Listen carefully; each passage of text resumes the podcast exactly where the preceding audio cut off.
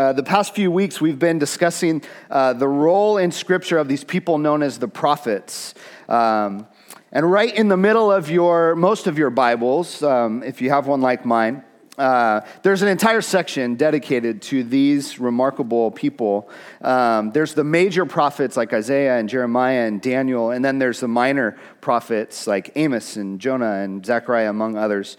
Uh, for the past several weeks, we've been unpacking what the words of these people meant to Israel and how it was looking forward and setting our gaze into the New Testament. And so, um, it is both uh, an opportunity to see and understand what Israel would have heard and how they would have uh, uh, received these words from the prophets, and it's also a window into what is to come and how to read the New Testament rightly.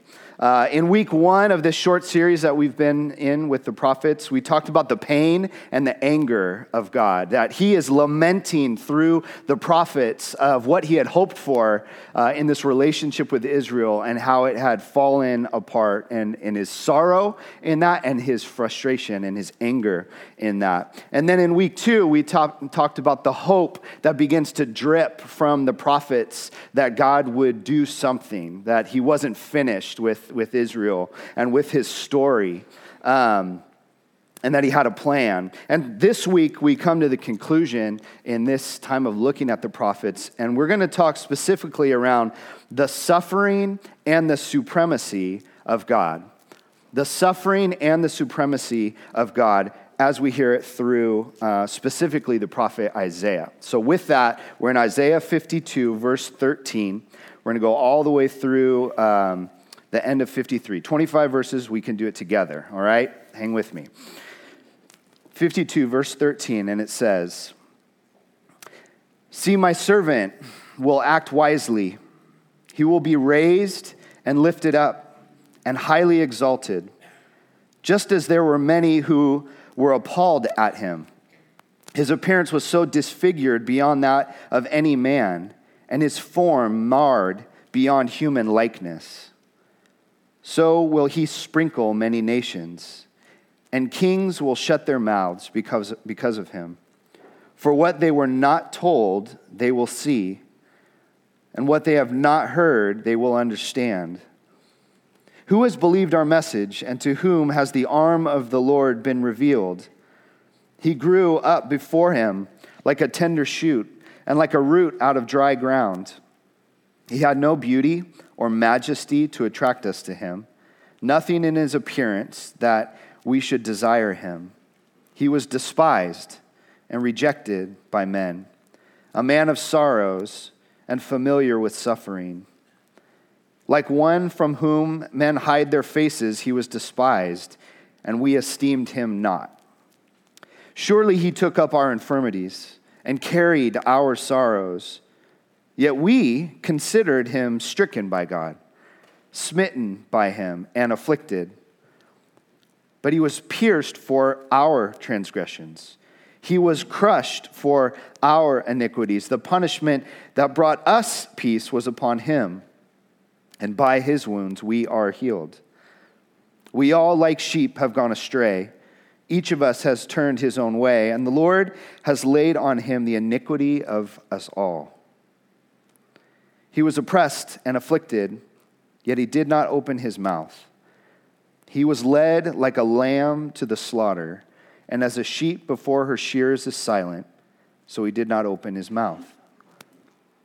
By oppression and judgment, he was taken away, and who can speak of his descendants? For he was cut off from the land of the living. For the transgression of my people he was stricken. He was assigned a grave with the wicked and with the rich in his death, though he had done no violence, nor was any deceit in his mouth. Yet it was the Lord's will to crush him and cause him to suffer.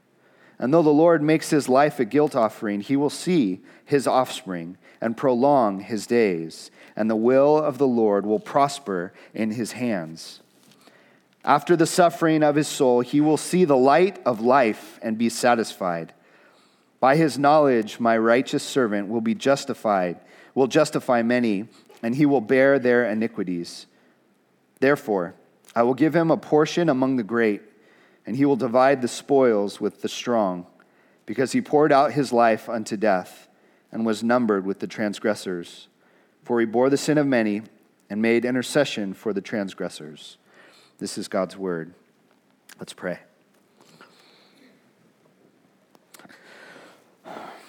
Lord, we, um, we come before you, and uh, I, I want to say, Lord, with my brothers and sisters, um, the weight of this is more than we can carry. Um, the mystery of this is more than we can understand. By your Spirit, Lord, would you awaken in us, God, um, what you have for us tonight, the words you have, the encouragement, um, the truth, the hope, and God, the realization of your radical, long suffering love for your people. Would you clear my mind, and God, would you cleanse my mouth, and would you make ears open to hear and hearts open to receive tonight by your grace? In Jesus' name, amen. Um, the prophets, as we've been saying uh, for the last couple weeks, played this really incredible role in the life of God's people. They were part priest, part guardian, part cultural commentator. Dave Lomas mentioned a couple weeks ago that one of the roles of the prophets was to, to guard these covenants, these things called the covenants, these promises um, of God. He called them the covenant watchdogs. And so it's appropriate for us, before we dive into all that God is doing in the passages we just read, remember why he's doing it. That he had made these three specific promises to the nation of Israel in the Old Testament. There was the, the Abrahamic covenant in Genesis chapter 12, where he chose one man and he said, Through you, Abram, I am going to make a nation who will be a blessing to the, the entire world. I will reveal myself to all of humanity through this man who becomes a nation and blesses the whole world. That was his first covenant. He makes a, a covenant with Abraham. And then there's a covenant at Sinai in Exodus 19 where God makes, uh, it's like a wedding that he, he makes these promises to Israel as a nation and, and, and tells them who they are, gives them an identity, and, and tells them how to live, how to live into that identity as his people. And he makes pro- these promises to be with them as a nation. And then finally, the Davidic covenant, which was in 2 Samuel chapter 7, that there would be a king that would come one day through the line of this man Jesse, and he would establish a kingdom that would reign forever. And God would be with his people. These are the covenants and the promises uh, that God gives. And it's important we start there just uh, to remember those because these are like the wedding vows that God makes to Israel. Now, I'm a pastor, I do a lot of weddings. Uh, and, and, maybe if you've been at weddings, you've seen some good ones and you've seen some not so good ones, right? For me, the, the whole reason we gather at a wedding, I was at a wedding just yesterday, okay? The whole reason we made the trek out, and they got married in like the middle of nowhere, honestly. But we love them and we were excited. So we went to go witness the promises that were being made. That was the purpose. It, wasn't the wine, it wasn't the dancing, it wasn't the, I mean, that stuff's fun too, but it wasn't, the purpose wasn't the party, the purpose was the promises that were being exchanged between these two people before the Lord. And sometimes people do these promises right, and sometimes they don't do them justice. When I'm counseling, uh, pre premarital counseling with couples who are getting married, I always talk about the vows. Like, please don't mess with the vows. Don't say things like, I promise to make you laugh every day. I promise that as long as we're together, you will always be happy. I promise to make you breakfast every Saturday. Stupid, stupid, stupid. Like, don't do that with the promises. You can't, first of all, you can't keep those promises. You don't, you have no control over most of those things. Don't mess with the promises. They, they are actually what hold the entire marriage together. Those promises are what holds this relationship together. It's not your feelings and all the other stuff. It's these promises that you make. So, Noelle and I, my wife, we've been, we have been married 16 years this July. 16 years. Come on, I feel like we've earned it. Come on. 16 years this, this July. And listen, in that 16 years, six pregnancies, three miscarriages, three beautiful, talented, headstrong daughters, just like their mom, eight housing moves, two dogs, one epic trip to Europe, and the loss of one parent each in those 16 years. Now, when Noel and I were 23 years old, July 1st, 2000, and we stood in front of the people we loved and we made these promises to each other, we had no clue about any of this. We had no clue. You don't make the promises guaranteed on what the outcome, what's going to come down the road with a, with a foresight into that. You make the promises despite whatever comes down the road. And why that's important is because this is what holds all of what we're about to read together. It is the driving force of why God does what he does. It's because he made these promises to his bride, Israel, and through Israel to you and to me. It's a beautiful thing. And if you've ever experienced this kind of covenantal love, and it doesn't have to be marriage, it can be a friendship, it can be a, a parent uh, or a family member. Someone who makes this statement to you that I will be to you as I should, even if you are not to me as you should. My covenant, my promise, my relationship with you goes beyond how you treat me, what our circumstances are, any of that. If you've ever experienced that kind of love. I want you just to pause for a minute and sit with, with that. Have you experienced that? Can you think uh, of a, a, time, a place, a season, uh, someone you have in your life who has shown you just unmerited grace? Just generous love and grace? If you have, I, I would argue that that, is, uh, that experience is as close to heaven on earth as you will have hold on to it, sow into it. It's the, the most heavenly experience we have is to be unconditionally cared for and loved by another human being. It's this great gift that God gives us.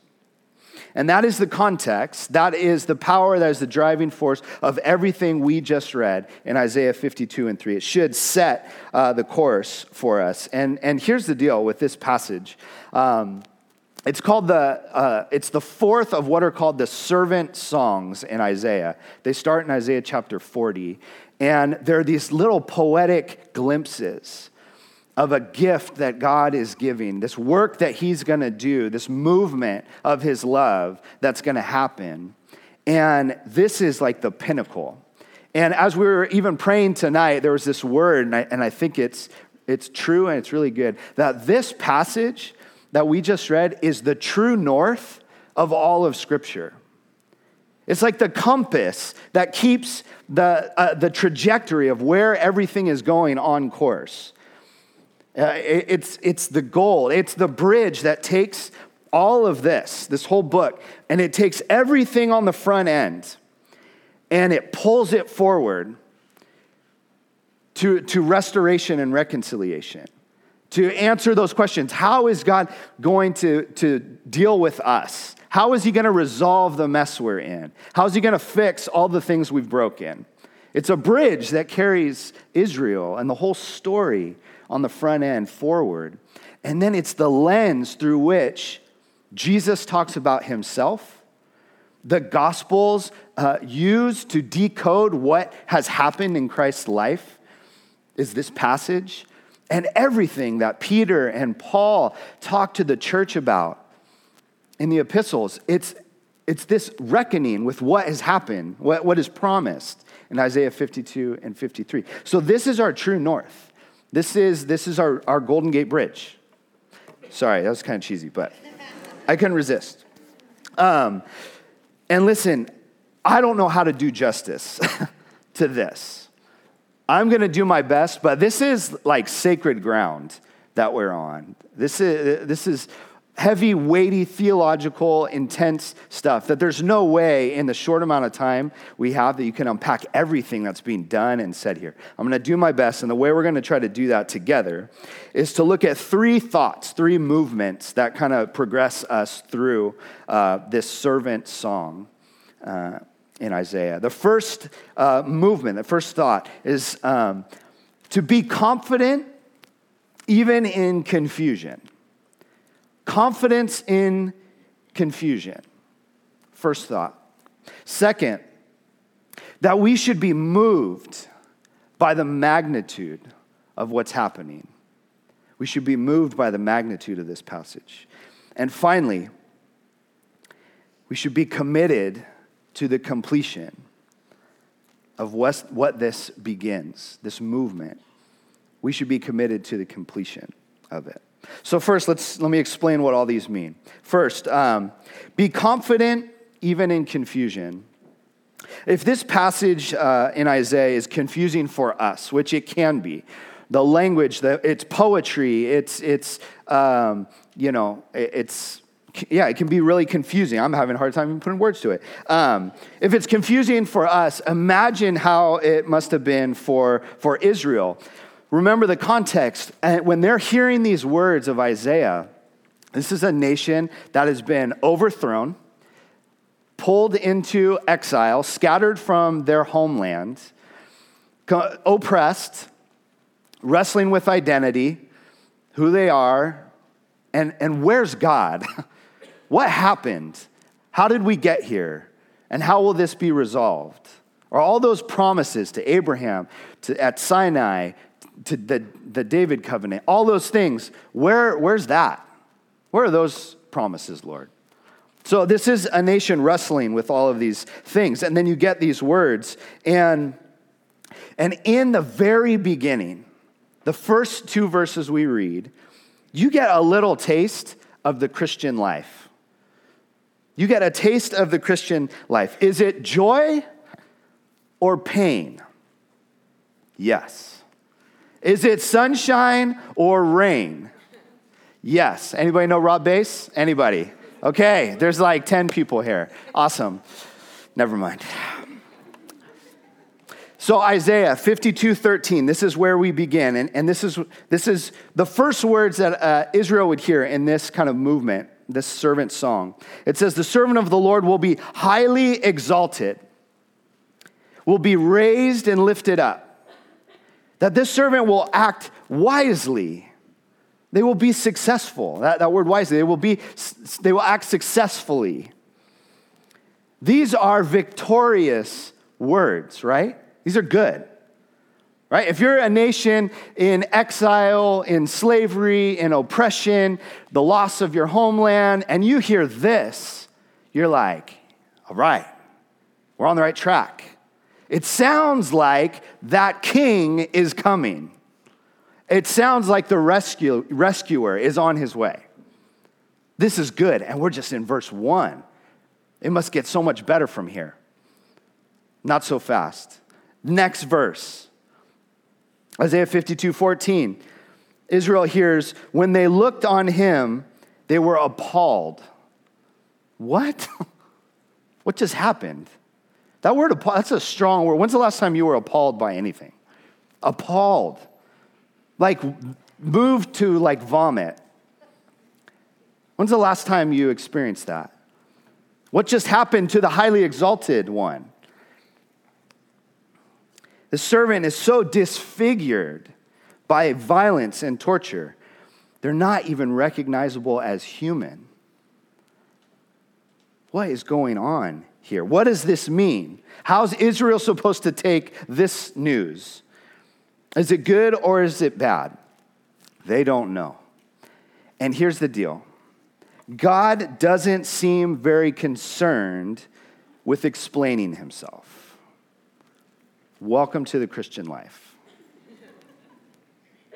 God doesn't seem very concerned with explaining himself here. Herein lies this lesson of the, the walk with Christ it is get confident in the confusion. I've heard people say, um, you know, I thought God brought me to San Francisco to do something great. And ever since I got here, it's just been trouble. Just trouble after trouble. People sit in my office and they say, Listen, I did everything I thought I was supposed to do. Like everything my youth pastor told me, like I, that's what I did. I did my life right. I can't find a spouse. I can't find that loved one. What's the deal? Hear people say, like, you know, you know, at our startup, we pray every morning. We gather in there and we pray for the we pray the business would be blessed to be a blessing, that God would, would prosper us so we can bless the, the city, and we're, we want to do all these great things, and it's not happening. What's the deal? There seems to be, in my experience, this cultural expectation in the Christian world that as we mature as Christ followers, at some point, we figure this thing out. I'm here to pop your bubble. Not true. Not true. As a person who's been following Christ most of my entire life to varying degrees of enthusiasm, the more I learn about God and who He is and what His Word says, the more and more I realized how little I understand who this God is. I hope that doesn't scare you. If your definition of a mature Christ follower is someone who ascends to this level of knowledge and understanding where everything makes sense now, I'm sorry to tell you, that hasn't been my experience. I'd like to recalibrate that definition. To me, a mature Christ follower, a mature follower of Christ is one who is continually filled with wonder of who God is and has built the capacity to sit in the unknown. I believe that's a maturing process as a Christ follower when you can continually be in wonder. In wonder. I know the character of God is good. What's happening to me right now, I don't understand. I can sit in the wonder, be filled with the wonder of who God is, and be comfortable to sit in the unknown. Now, this, hear me rightly, please. I'm not saying you should not read your Bible. We're in the year of biblical literacy, for goodness sake. Read your Bible. It's a good thing. I'm not saying you shouldn't be in community group wrestling with scripture and with your circumstances. Yes, that's a good and healthy thing to do. Those are healthy disciplines and exercises. Just don't expect to graduate. don't expect a diploma at the end of this ride. That's, there's no promise of that. In fact, in Matthew 18, there's this scenario where, where Jesus, these children come around Jesus, and the disciples are like, Come on, we're super busy, get out of here. And, and Jesus says, Whoa, whoa, whoa. I tell you this that if, if you want to enter my kingdom, you have to be like these. Now, what does that mean? To be like a, a child with God, with Christ. What does that mean? My kids have this innate trust when they get in the car with me that wherever we're going is a good destination. When they get in the car in the morning, they're not like, Are we going to Vegas? Are you sure? Let me see the GPS. Do you know where you're headed? Are we going to get there on time? My wife does that, but my kids don't do that. My kids have this just this innate trust in who I am that we're going to get to the destination and we will get there safely. Buckle in. And that seems to be this call of Christ is like, will you just, will you just trust me? I know where I'm going. Just get in. Buckle up. You can trust where I'm taking you. If we can do this, get this confidence even in the confusing circumstances, it will help in the rainy seasons. It will help make them more bearable. As I've said, I mean, I've had, by the time people get to my office, they're usually in despair. That's how, by the time they make an appointment, they get to my office, typically, not always, but people are like in a despair situation. And it's, it's this theme of, I thought God loved me, but then this thing happened. I thought God was with me, and then this thing happened. Where's God? What's the deal? And with those statements is this underlying belief, whether it's implicit or explicit. Explicit. There's this, this statement of belief in the person that bad things are not supposed to happen to God's people. Let's pop your bubble again. I'm sorry. It's a, it's a rough night. You picked a tough night to be here. Welcome to church. That actually when you're talking that way, bad things aren't supposed to happen to God's people. We're basically talking about karma at this point. you might as well carry like a rabbit's foot or something. You're as good off with that. There is no paradigm for that in what we just read. Actually, this paradigm of the suffering servant should, should actually blow up that whole question. Like, why? I thought God loved me. Why are these bad things happening? Those two things are not mutually exclusive. I know um, so many families just in our church alone who've gone through terrible suffering. Three month old babies die of cancer, spouses lost to sickness. Uh, terrible circumstances, watching the, your loved ones like deteriorate in front of you. Terrible suffering. And here's the remarkable thing is what I have seen, what I've experienced as a pastor is those people who invite Christ into that circumstance. That does not mean they put on a happy face and isn't, thing, isn't everything so good? No, they weep and they lament and they cry out to God and they're angry with Him and they voice all of it. And there's a place for that. And yet Christ is with them in that. I have heard people say it was worth it. That makes no sense. I've heard people say it was worth it. I have heard people say I would do it again. I would have that baby again, even if it was only for three months. How do we reconcile that? It seems to be that God is bigger than the measure of our circumstances. That God's character and, and his ability to, to move in our life it is bigger than our circumstances. And actually, we could look back on suffering and say, it was worth it. It's a remarkable thing but it's what we should be okay with. I'm not saying go home and pray for suffering. I'm not saying you like a masochistic, like, yes, we are going to be the church that suffers because we really love God. I'm not saying that. But it is coming. you guys, it's coming. At some point, sometime, you will come across this place of suffering. And when you do, I, I hope that you know this suffering servant can identify with, with where you're at, has walked in that place. That's who our, our God is.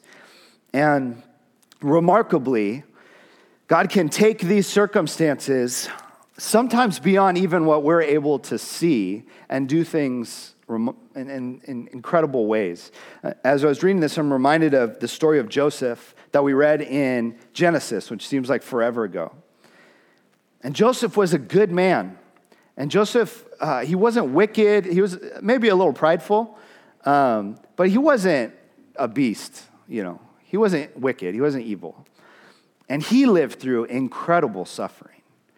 Sold into slavery by his own family, arrested on false charges, and spent the vast majority of his adult life in prison. Just one thing after, and then he's forgotten in prison. After he helps other people, he's just forgotten there. And it isn't until uh, the very end of Genesis, Genesis chapter 50, right before Joseph dies, he says these words to his family You intended to harm me, but God intended it for good, to accomplish what is now being done, the saving of many lives.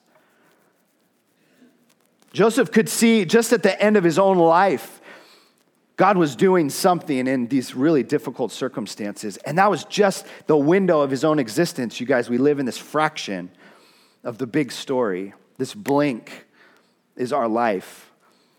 Joseph wouldn't know that over generations, that move that God did through his life establishes all of Israel as a nation. He had no idea God was doing that, and he wouldn't see it. And so, this life, this, this confidence, it has a word, it has a name. It, it's called faith. And it is a pillar of our life with God. Hebrews 11 says that faith is being sure of what we hope for, certain of what we don't see. Confidence in confusion in difficult circumstances. And it's worth asking, why do we need that? Like from the very two first verses out of the gate in Isaiah, we're, we're met with like victory and death together. What are we supposed to do with that? Why, why faith? Why do we need that? It's to reconcile, to sit with that, to sit with that conflict and be assured of the person behind the promise. Be assured of the person behind the promise. And so, as we enter that life of faith, then um, we begin to see, as we even unpack this passage, the magnitude of what God has done. The magnitude uh, of this movement of his love and of his grace. That question Israel sitting in exile, how is God going to make this right? How's he going to restore all things? We were supposed to be the servant of God and we've blown it. Now what? We get the answer Isaiah 53. Uh, verses 4 through 6 say this Surely he took up our pain and bore our suffering. Yet we considered him punished by God, stricken by him, and afflicted. Isn't that what we just talked about? Like, oh, that bad thing must have happened. He must have been stricken by God. That's our context. Verse 5 But he was pierced, there was a purpose for it. He was pierced for our transgression, he was crushed for our iniquity. The punishment that brought us shalom, peace, oneness back with God was on him. And by his wounds we are healed. We all, like sheep, have gone astray. Each of us has turned to our own way. The Lord has laid on him the iniquity of us all.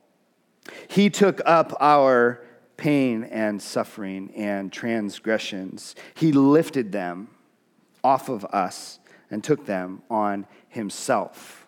Um, the picture I got of this, and I know every analogy breaks down, so take it with a grain of salt. But listen, I got this picture of, of a coat that you're, you're wearing. Just imagine this uh, this coat that you're wearing, and on this coat, kind of like a trench coat down to the floor, it is inscribed with every terrible thing, every wicked, every malice, every evil intent, everything that you have brought into this world, just in your own hands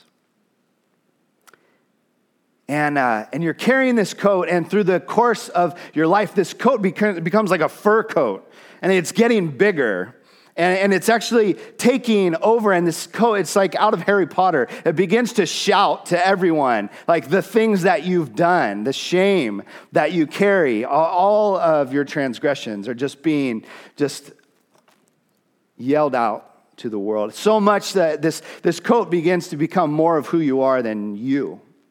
Your, your, your identity gets lost.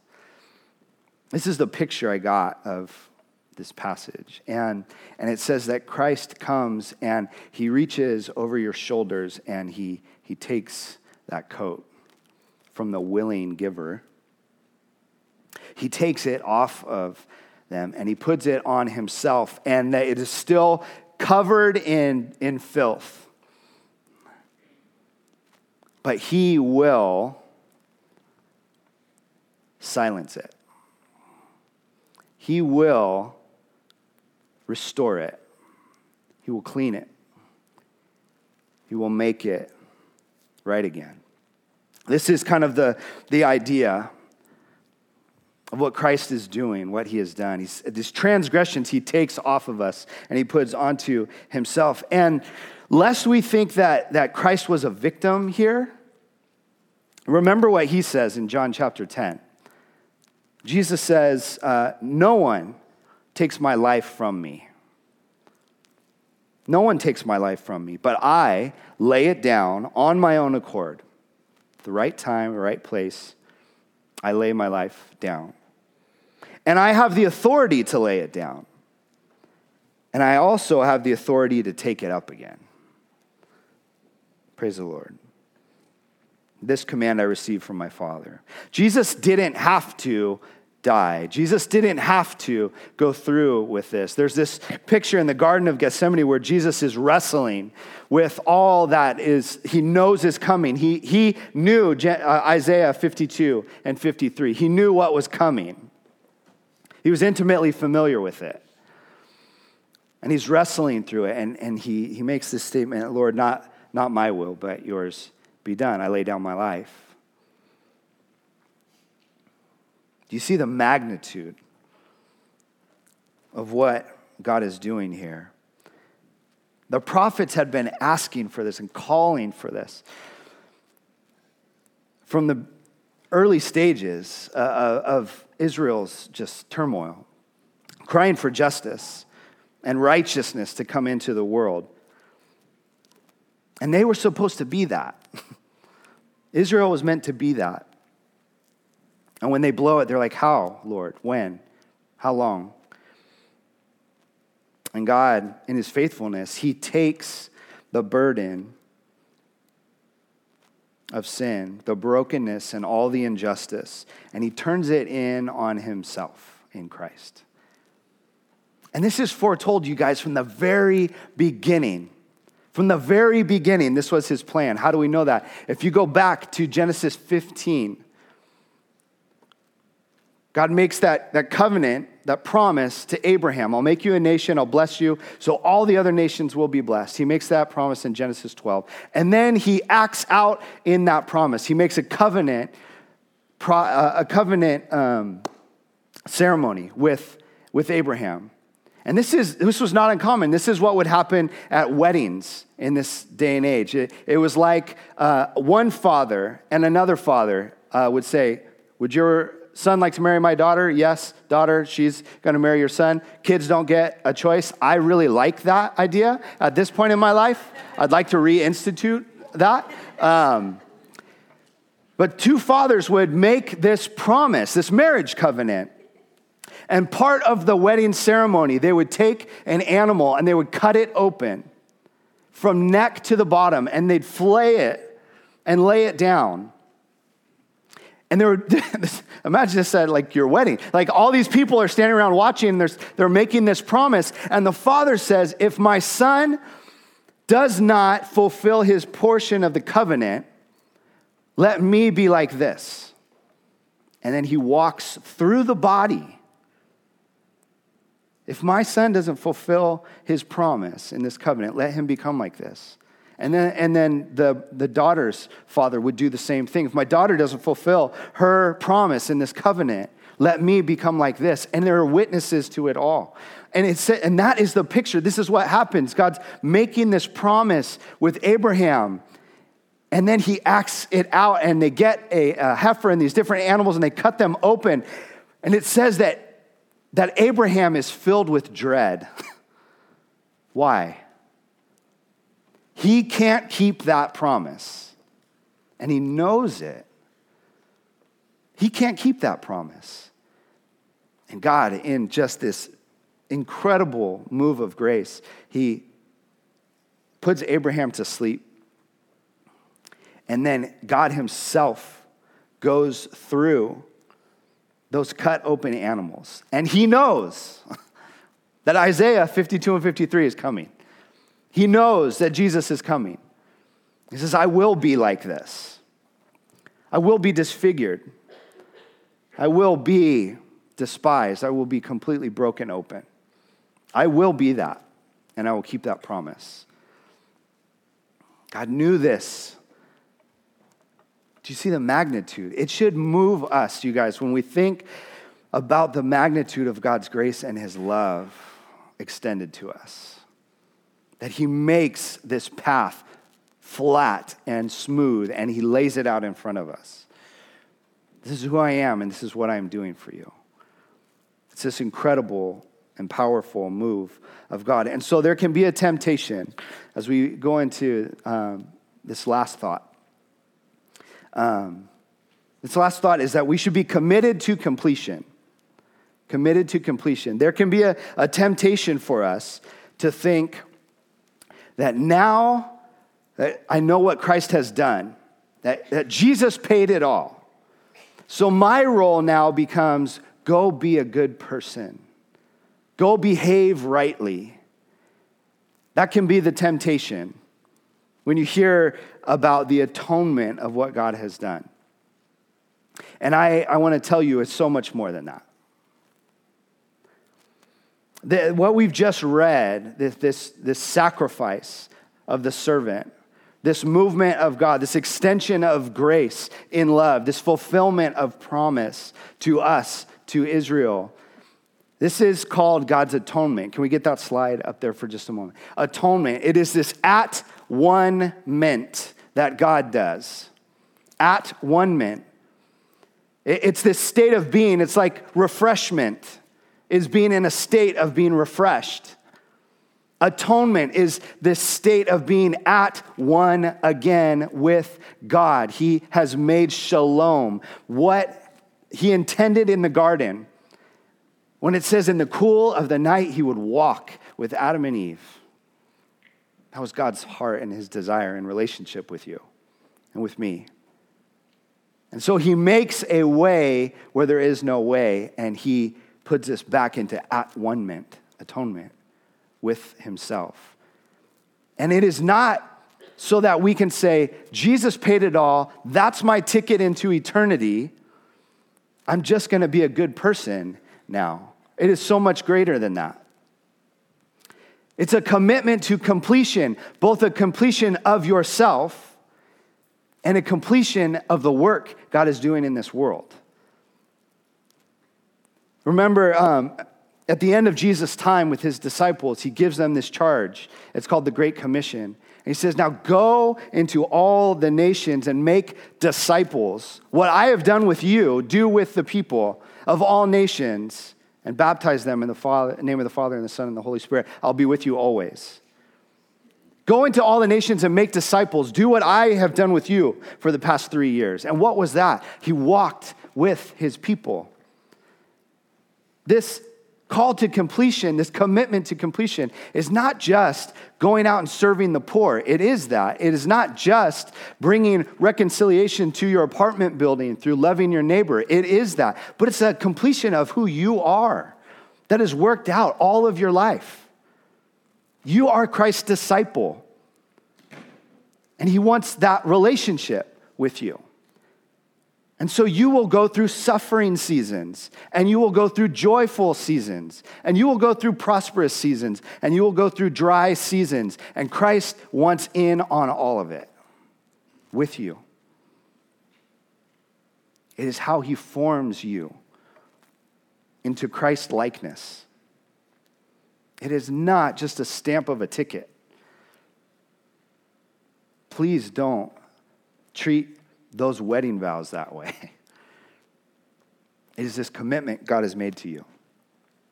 And when we receive that and we say, Yes, I am Christ's disciple. Yes, I receive what Christ has done for me, and now I allow it to work out in every area of my life, you are saying back to God those vows of commitment, those wedding vows. You're saying them back to Christ.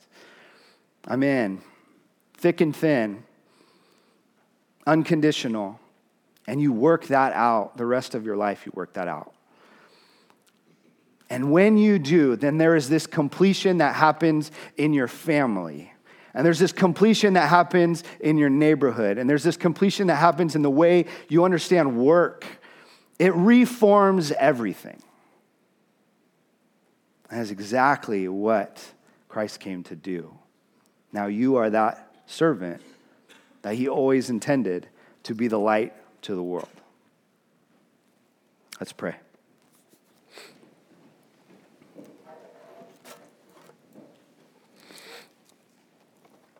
God, I um, just recognize tonight that there um, is a whole spectrum of experience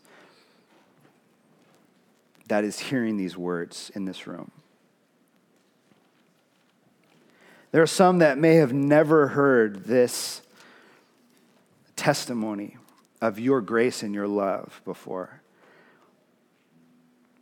I pray that you would meet them in all of the swirling thoughts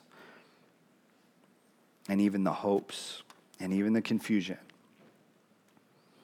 There are some, God, that have heard this a thousand times and that just want to pick it apart theologically. I thank you, Lord. Would you meet those people? Remind them of your deep love of your abidingness with them. It would be okay to not understand sometimes. There would be some, Lord, in this room that have been running from you. Would you remind them of your wide open arms, God? That father who watches on the horizon for his son or daughter to come home. It's the picture that you give us in the Gospels, Lord. Would they experience that kind of love from you tonight? God, they're the self righteous, Lord. Feel like they're, they've, they've been living rightly, they've been doing good. Lord, I pray for humility in this room tonight to say we don't have it figured out and and our righteousness is filthy rags, Lord. That's what you tell us. So, in all of this, God, and everything in between, I pray for just a great exchange tonight between your sons and daughters and their good and loving Father. Would you meet us, God, in our response to you? As we sing words, God, would they connect with our heart and our spirit? Thank you that you are not far off from us and your arm is not too short to rescue us. And would you meet us in this time of response? In Jesus' name, amen.